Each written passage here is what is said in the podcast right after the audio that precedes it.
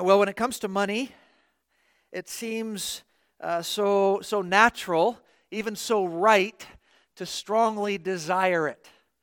Um, and, and it's not just that a strong desire for money can be present, but there's a strong desire not just to, to get a certain amount of it, but to get more and more of it. There's this superlative kind of function that money can have in our heart. It's not just that I have X amount, but I want just a little more than X amount.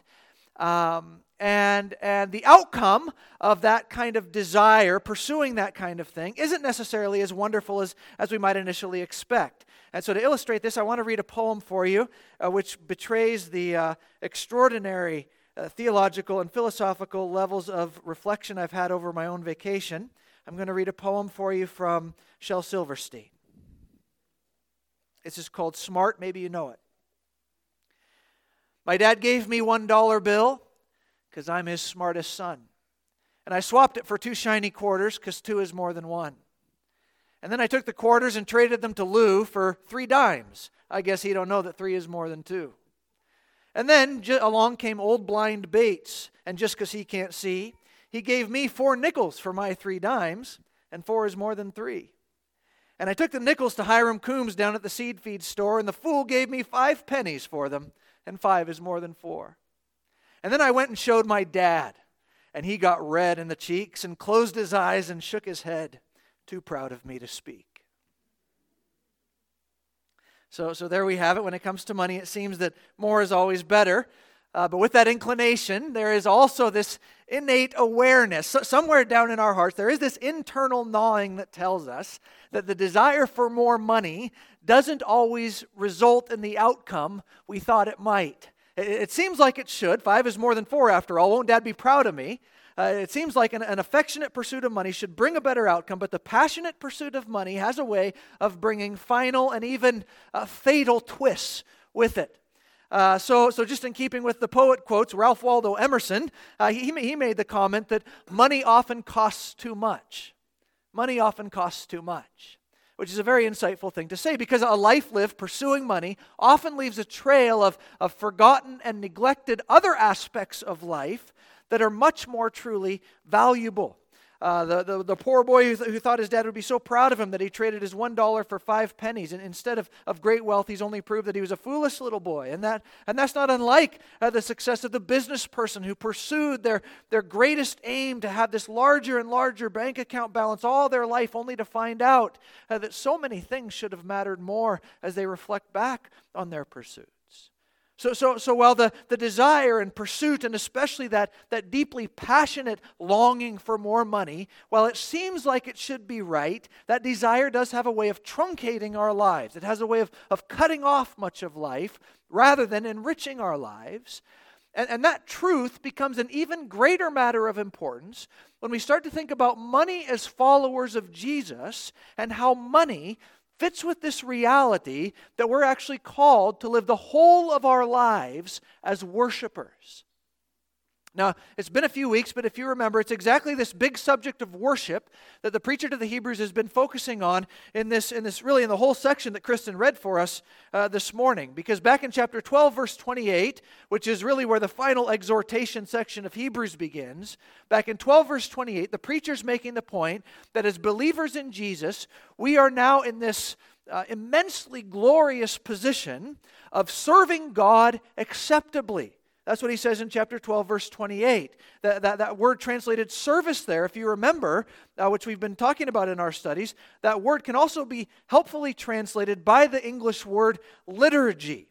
And, and in the context of Hebrews, this is a, a worship word that's used there. It's a word that reflects the offering of our lives in an acceptable way to God, seeking to bring honor to Him. That's that service or, or liturgy or worship word that's there. In fact, if you're reading in the ESV this morning, it's actually translated as worship there instead of serve.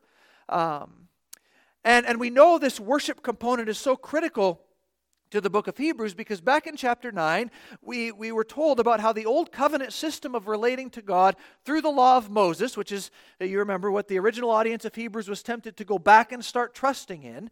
Under that original framework of worship before God, um, the preacher has told us that there was never really an, an, an ultimate ability for living a liturgical life for God's people because ultimately that old way of worship never had the capacity of truly cleansing us. We, we were never actually made clean and pure in order to worship the God who was clean and pure. Of course, if sin's defiling us, how can we ever really live a life that brings honor and glory to the one who is totally pure and, and perfect in all of these things? The old covenant system could never really do that. So there could be no final and clean conscience effort of worshiping in an ultimate sense under that old covenant. But in chapter 9, what the preacher goes on to say is that Jesus has actually provided this for us. And it's there where we have this liturgical word again, where the preacher tells us in chapter 9, verse 14, that Jesus is the one who does purify our conscience. He does purify us for a life of, of service or liturgy or worship, whatever our favorite word is to translate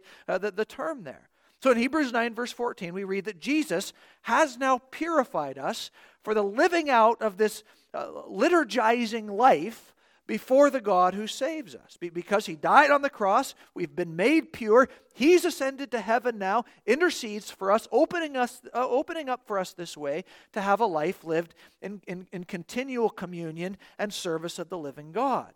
And, and, so, and so the big point that's been made now in, in chapter 12, verse 28 and on, is through Jesus, everything for us becomes an offering of worship. We have received this kingdom. We've received all the royal benefits that Christ has purchased for us. We're subjects of, of, the King of the universe's grand and redeemed kingdom. And now that means all we do can be done in this context of praise which is exactly what Paul's talking about, as we've noted before when he talks to the Corinthian believers. And he just has that one byline along the way, but when he tells them whether you eat or drink or whatever you do, do all to the glory of God. Well, how is it possible for, for us to, to share a meal and somehow be glorifying the God of the universe? Well, we're doing that, as, as 12 verse 28 makes clear, as we have this thankful heart that recognizes God is the giver of all these things. And as I enjoy things, as I share things in all of these ways, I'm actually offering my life to God in praise. And so it's that point that the preacher's making throughout this final section of Hebrews as he unpacks a, a liturgical life in many practical categories. And so, and so we saw this beginning in the first three verses of chapter 13, where he talks about the fact that, that even the way we love others in the church and then the way we love the stranger, remember that's what hospitality refers to, the way we love the stranger, the way we have compassion and care for those who are persecuted because of their faith, all of these are actually aspects of worship for us. They're ways we offer praise to God. As I love somebody in my congregation, as you love somebody in your congregation, that is a way of worshiping the Lord. He looks on that with pleasure pleasure as we demonstrate the honor of what He's done for us in our lives of love together. So the preacher's talked about that. And then he goes on to talk about how, how a life of worship is even reflected in the marriage and sexuality aspects of our life in verse 4. Uh, how we think about sex and the framework of God's design for marriage. As we engage in this righteously, the Lord is honored in marriage and sexuality as we work out these things. And then, and then now the preacher is going to take up this subject of our liturgical life as it relates to money in verses 5 and 6. So, so we just see how practical this is as he starts working this out for us. Jesus, the preacher has said, has renewed us. He's cleansed us. He's relieved uh, not just our, our debt of sin before God, but Jesus has actually relieved us of a guilty conscience in order that we can now live this life which is punctuated by liturgy, by service. So much so that, that in verse 16 of this chapter, the preacher puts things very straightforwardly when he talks about this, just by saying, doing good and sharing are pleasing sacrifices to God. As we do good and as we share, we're worshiping. This is, this is a totality of life kind of thing. Everything's liturgical. Uh, so, so as we put this together, we, we start to move through some of these categories that the preacher wants to bring up for us that we can particularly focus on, not least of all, this subject of money. And we see how this is actually going to be really critical as it impacts all of how we think about worship in so many other ways.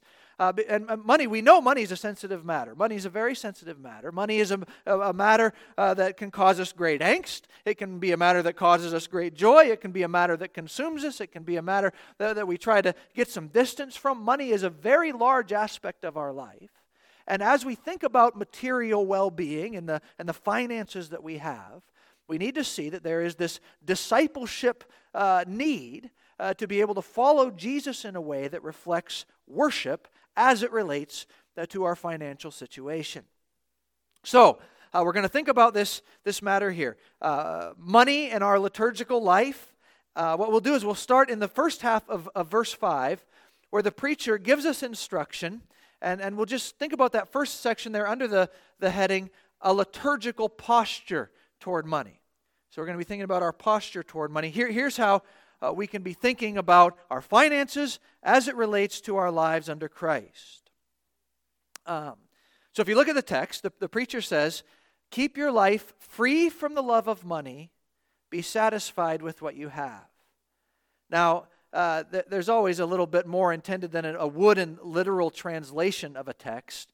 Uh, but, but it is just interesting to note he uses this uh, Greek word for love here that is often reflected in, in describing deep and affectionate friendships. We actually have it earlier with brotherly love in the chapter.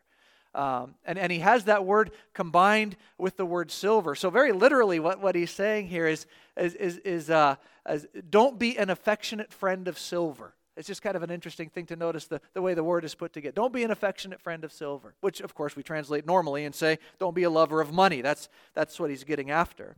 Um, but, but as we think about this, uh, immediately we can see that the preacher isn't dealing with terminology that would normally be associated with regular money matters in our life. Nathan is a newly minted accountant. He could, he could, he could vouch for this. The, the preacher here, he's not using language referencing uh, balance sheets or bank accounts or financial statements when he talks about money. He, he's not hitting on, on this subject in a, in a technical financial management or consideration kind of way, but instead, he's addressing very directly the posture of heart that's represented behind the existence of money or lack thereof in our lives.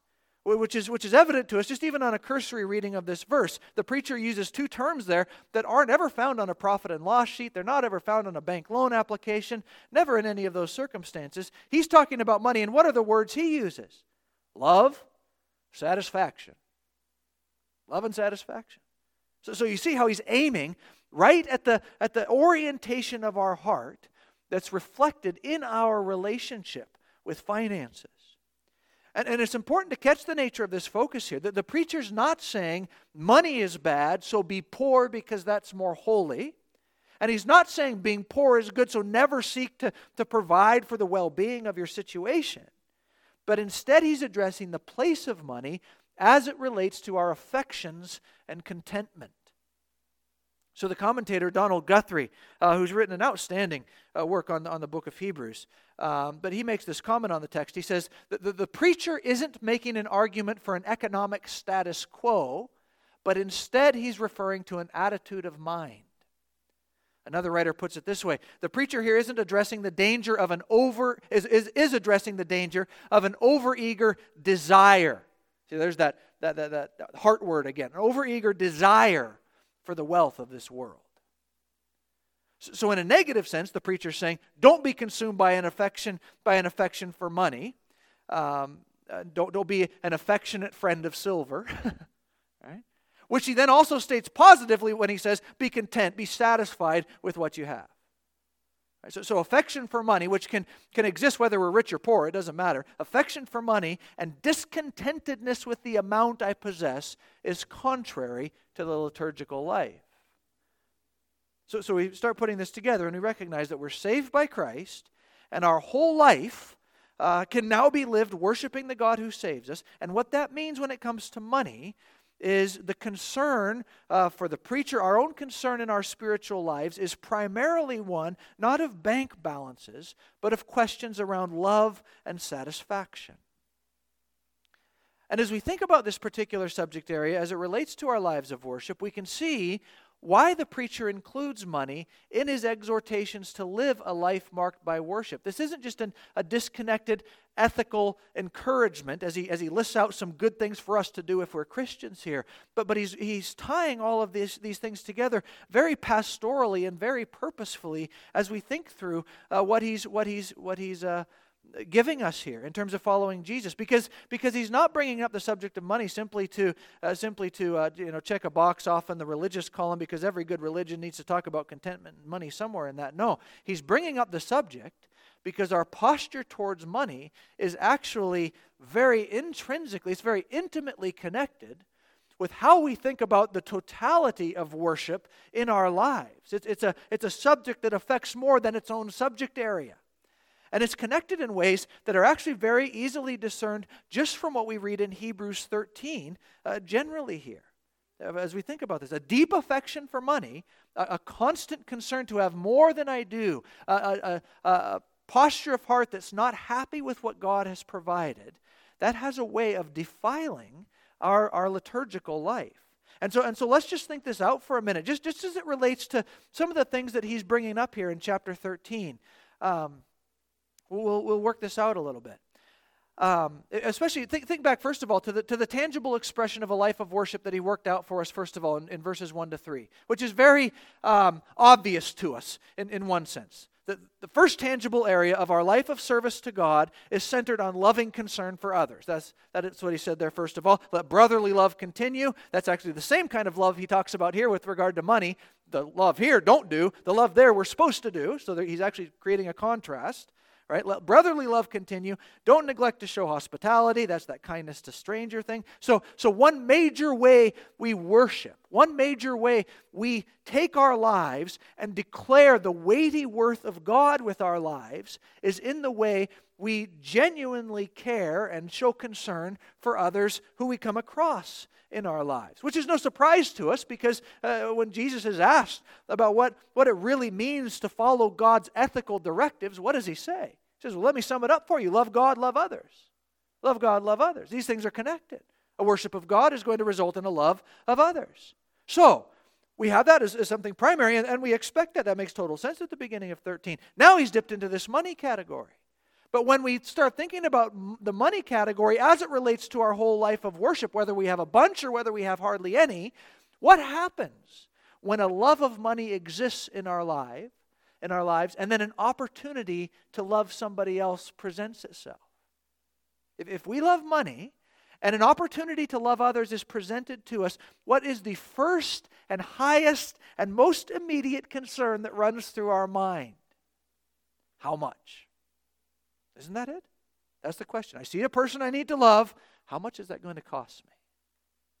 But when a love of money is present, our loving of others will be controlled by how much the material cost involved will affect our monthly budget or whatever it is. How, how much will this affect my material situation if I love them? Whether that's, whether that's uh, something as simple as hesitating to have somebody over for dinner uh, because I know it's going to cost 80 bucks and I've got that 80 bucks set aside for something else. I just don't want to spend it on that. Or whether, whether, whether that's uh, giving resources to cover deeper physical needs in a person's life. Maybe even loving someone will require stepping back from professional obligations that would otherwise be really lucrative if you kept pursuing those things. We, we see somebody in need, and if love for money is reigning in my heart, the question isn't how can I offer myself for them like Christ has offered himself for me and care for them and bring them the, the relief or whatever it may be. That's not the first thing going on in my heart. The first thing going my, in, on in my heart is, well, that skew budget numbers for the month if we actually do that dinner with them. And if the answer is, it's going to cost me something when these opportunities to love do come, if, which, and of course, loving people always costs something. It's always going to cost us. Most often, materially, it costs us. But if loving a person will use some of my much adored and intensely treasured resources, what kind of love is going to win over in that kind of situation? Which, which, which love will win? I've been called to love others and as, as an expression of worship, but the love of money has got its grip on my heart. Which love will win? And we know which love is going to win. This is why Jesus addresses things like he does, doesn't he? When, when, when he gives his example, he says, You can't serve two masters. Okay, Jesus will give us an example. What do you mean two masters? Is it like, is it, is it my boss over here and, and, and what somebody else, a friend over? What do you mean by two masters? What are you talking about? He says, let me make it clear God and money. There's the two. You can't serve both God and money.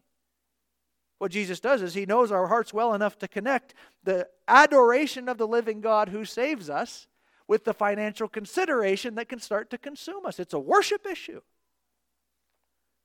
And at the very core of what it means to be a worshiper and follower of Jesus is this kind of costly love. So this is no surprise to us. Actually, even down in verse 16, where the preacher gives that summative, in a sense, a summative statement of, of a worship filled life, he only talks about two main things there, where he says, What? Do good and share what you have.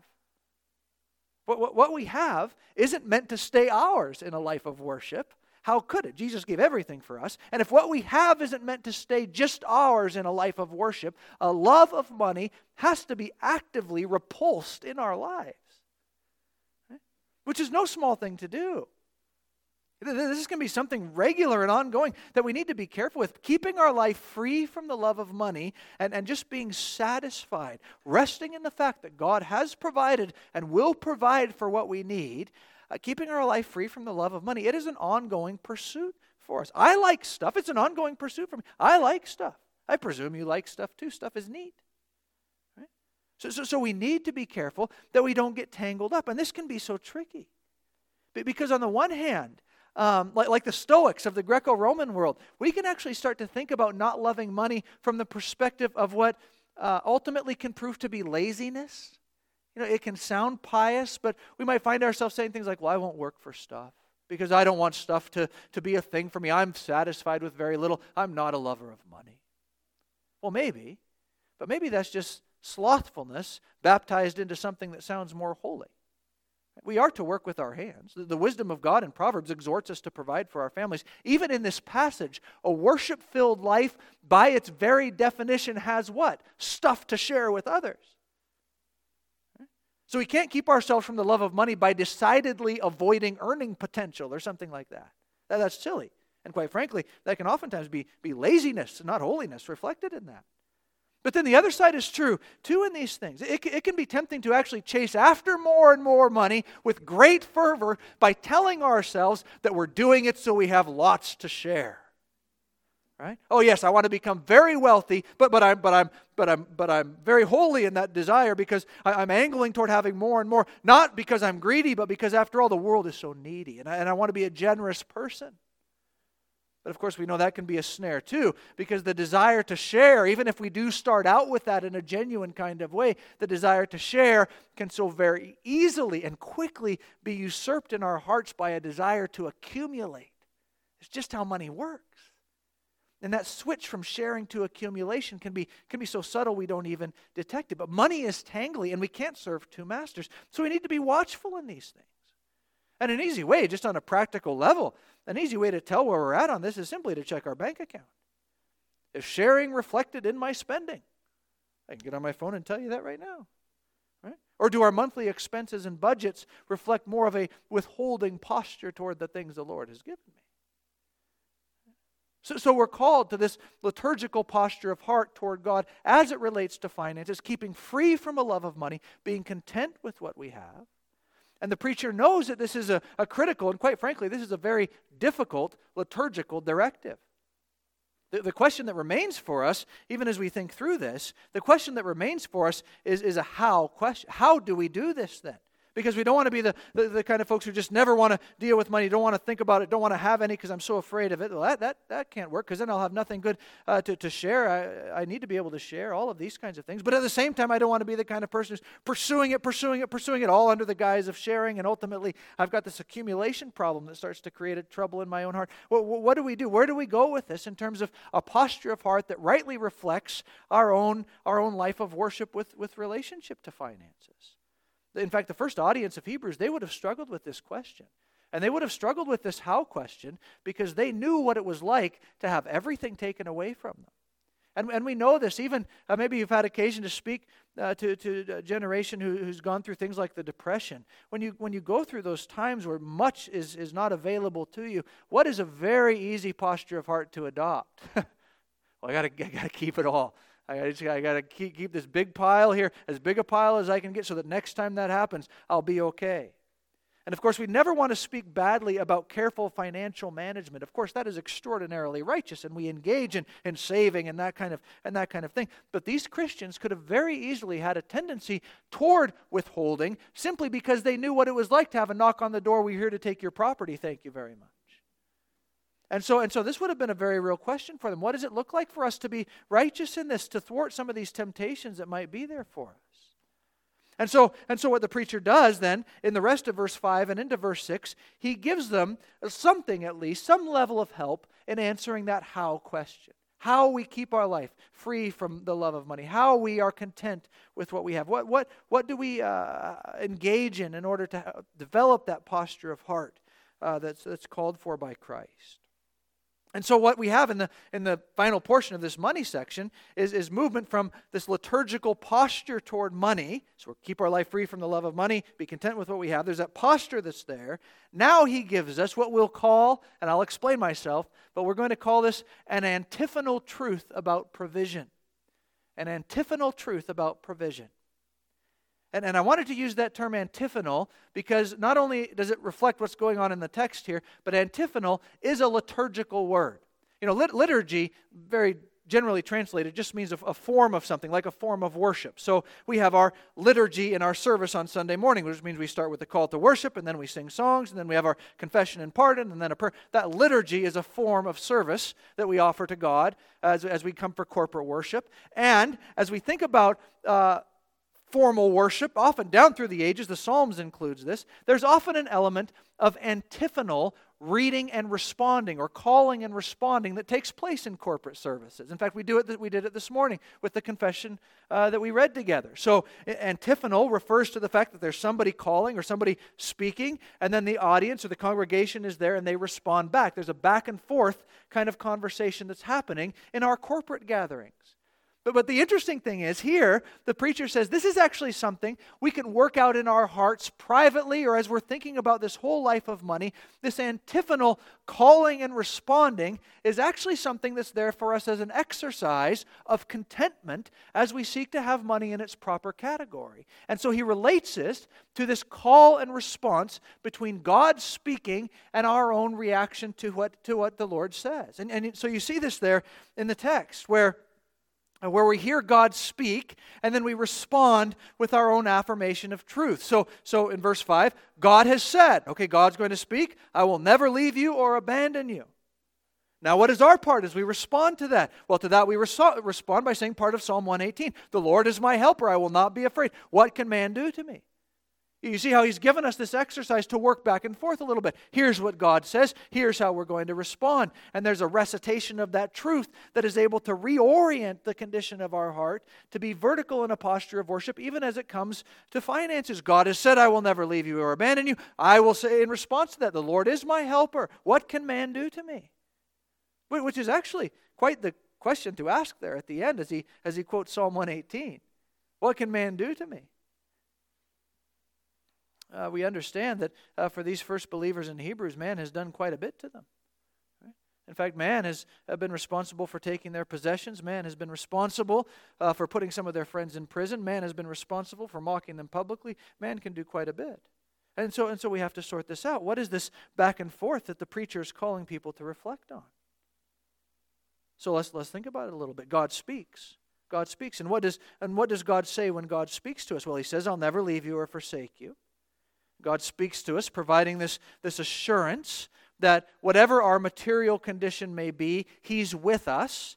In fact, this statement, I'll never leave you or abandon you, is very close to a statement God made to Joshua as Joshua was preparing to lead the Israelites into the land of promise um, as the Israelites were making the final journey into Canaan, God promised that His presence would be with them. Certainly, difficulty would lie ahead, opportunities to exercise faith and to, and to wonder if things are going to be okay. All of that is there before them as they're going into the promised land. But God assures them that He's going to be with them as they enter the land of rest.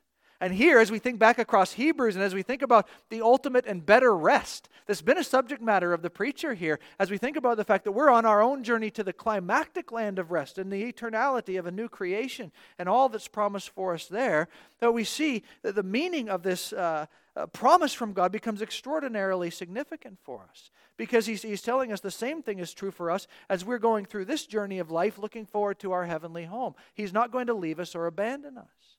And with this presence of God promised, as it's explained in the scriptures, we, we understand this is not just an, an esoteric or metaphysical kind of statement. It's not just like this warm, fuzzy feeling we get in our tummy when things are really hard. Oh, well, I know God's with me. That's not what the preacher's referencing here.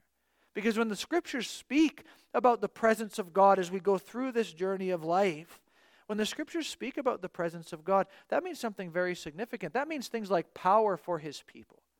The presence of God means something like enduring strength. It means timely help. It means renewing mercy. It means surprise instances, even of provision. It means the active engagement of the master of the universe for my ultimate preservation. This is God present with us. This is Psalm 23, isn't it? The Good Shepherd, what does he do? Well, he promises that we'll ultimately not be in want, but we're going to come into his house and feast forever as he leads us through green pastures and even valleys of death's shadow. And so, and so this statement comes I will never leave you or abandon you. That's a great assurance to us. God is promising to engage in our lives in a way that is going to preserve us in an ultimate sense. And, and so, what is our response to this? This antiphonal response. Our response to, the, to this is, is for us to boldly say, you see how it's boldly there? My, my, I would be much more likely to timidly say these things. Okay, I know it's theologically true, but I'm really worried and I, I'm not really sure, uh, but, but I know you're going to take care of me. No, he says boldly boldly, like boldness we have because Christ has opened a new and living way for us to come before the throne of grace boldly. We boldly go before God with this confidence and we say, The Lord is my helper. I will not be afraid. What can man do to me? God says, I won't leave you. We say, You're my helper. I won't be afraid. You're my helper. I won't be afraid. Even though man can do many things. Even though man can do very many things. Again, for the first hearers of Hebrews, man did some big things to them that were very difficult and brought great hardship to them. But when it comes to our perspective on ultimate well being, we don't gauge our safety and security and stability by whether or not we have the material goods to keep up when things seem to be going down so hard. We don't do that. After all, as Proverbs says, even if we had a whole bunch of wealth, wealth is like a high wall in our own imagination. That's all a bunch of money is. What really preserves us, or better, who really preserves us, is the Lord who never leaves us. So man may do some things, but there's this grand sense in which no created reality possesses any eternal threat to us. Isn't that really something to think about as you go through the ups and downs, as you reflect on the sorrow and the pain and all of these things? No uh, created reality, no entity that we face in this life can ultimately have any kind of eternal threat Uh, upon the future that we look forward to with Christ, which is exactly what Paul says in the rest of the passage that we started to quote as our pardon in the, in the confession today. Well, why do we have such confidence? Well, because of Christ, neither death, nor life, nor angels, nor rulers, nor things present, nor things to come, nor powers, nor height, nor depth, nor anything else in all creation will be able to what? Separate us from the love of God in Christ Jesus. There is no abandoning of the child of God by the God who affects our salvation. And so, and so this love of God in Christ Jesus our Lord guarantees an eternal reality of a heavenly home free from sorrow, sickness, death, rejoicing forever in the fellowship of our Savior and his people. This is what belongs to us as we look forward to that eternal land of rest. And so what can man do to me? I mean, they can do some pretty bad stuff, but even as we sang, it will only be a moment given the eternality of promise that we look forward to. You, so you start to see how this antiphonal exercise becomes so critical because it is entirely reorienting for us. It doesn't matter the, the, the account balance that's in the bank. Everything here gets reoriented as I recognize that the Lord speaks and says, I'll never leave. And I reply, You are my helper. You are the source of provision and sustaining grace in our lives. And what this does ultimately is ultimately give us an enormous sense of freedom. It frees us to live this life of worship even with our finances. So if I have little, and, and, and what what it looks like to live a life of worship with little. It looks like a life yielded to the fact that my chief ambition is worship, though I may not have much. I know this God who helps, who provides, who sustains, all these things. The Lord says, I'll never abandon you. I say, Oh Lord, the account is low. You're my helper. I will not be afraid. And even in great material uh, provision, the same thing stands as we recognize it's the Lord who's our helper. I will not be afraid. The Lord is my helper. I'm not going to fall into this pattern of, of allowing money to have the most important and highest place in my heart because He's the one who ultimately maintains me. And whether I have a little money and I start to worry about it, or whether I have a bunch of money and I start to rely upon it, I come back to this statement and I realize it all comes from Him. He's the one who owns the cattle on a thousand hills and the gold in all the mines anyway. He's the one who ultimately preserves me, no matter if the balances are higher higher, the balances are low. And all of a sudden, I find myself, to use the Puritan phrase, living very loose to my stuff. I live very loose to my stuff. It doesn't have the control that it would otherwise have because the Lord, whom I'm worshiping with my stuff, He's the one who's promised to keep me. He says He won't leave. I say, Lord, you're my helper. And so, whether it's days of want or days of great financial apparent security, I recognize that my entire good is found in the fact that God is my God and He's never going to leave. And so, as we have this back and forth dialogue with the Lord, as He says, I won't leave you, as we say, You're my helper, I won't leave you, you're my helper, as we have this dialogue in our lives, money doesn't become a source of turmoil in my spiritual life, but actually, it's quite the opposite. Because now, as I think about money, it serves the purpose that all the rest of my life serves. Ultimately, my money puts me in a place of directing rest and trust to Christ and offer my life to Him in praise. He's the one who provides. He's my good shepherd. I'm going to trust Him. He provides, we trust. He doors for, opens doors for generosity and kindness, we give. He brings us through times of, of little, we pray and depend. He provides, we trust, and on and on it goes. So the preacher says, Keep your life free from the love of money. Be satisfied with what you have, for He Himself has said, I will never leave you or abandon you. Therefore, we may boldly say, The Lord is my helper. I will not be afraid. What can man do to me? This is money in our liturgical life. And so, in this, as I was, as I was studying this week, and sometimes I'll write questions down on my yellow pad to help me think through a passage. This is the question I left myself with. I'll leave, I'll leave this question with you this morning. Um, am, am, I, am I a withholder or a sharer? That seemed to be a reasonable diagnostic question for me to ask of my own heart. Am I a withholder or a sharer? And the answer to that question helps reveal, at least it helps direct, much about my own posture of worship at the moment. Am I a withholder or a sharer?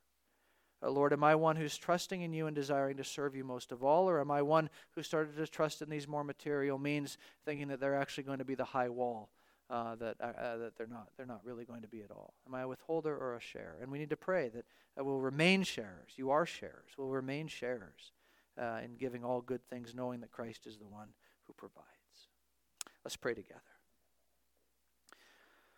Father in heaven, we're thankful for your word. We ask that it would be renewing for us, encouraging to us. Uh, we know, O oh Lord, that it is what brings transformative growth to our hearts and minds.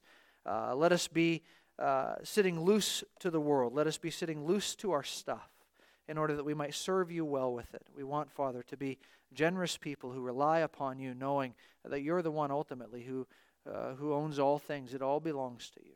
And so we ask you help us to this end, that we may be worshipers for Jesus' sake. Amen.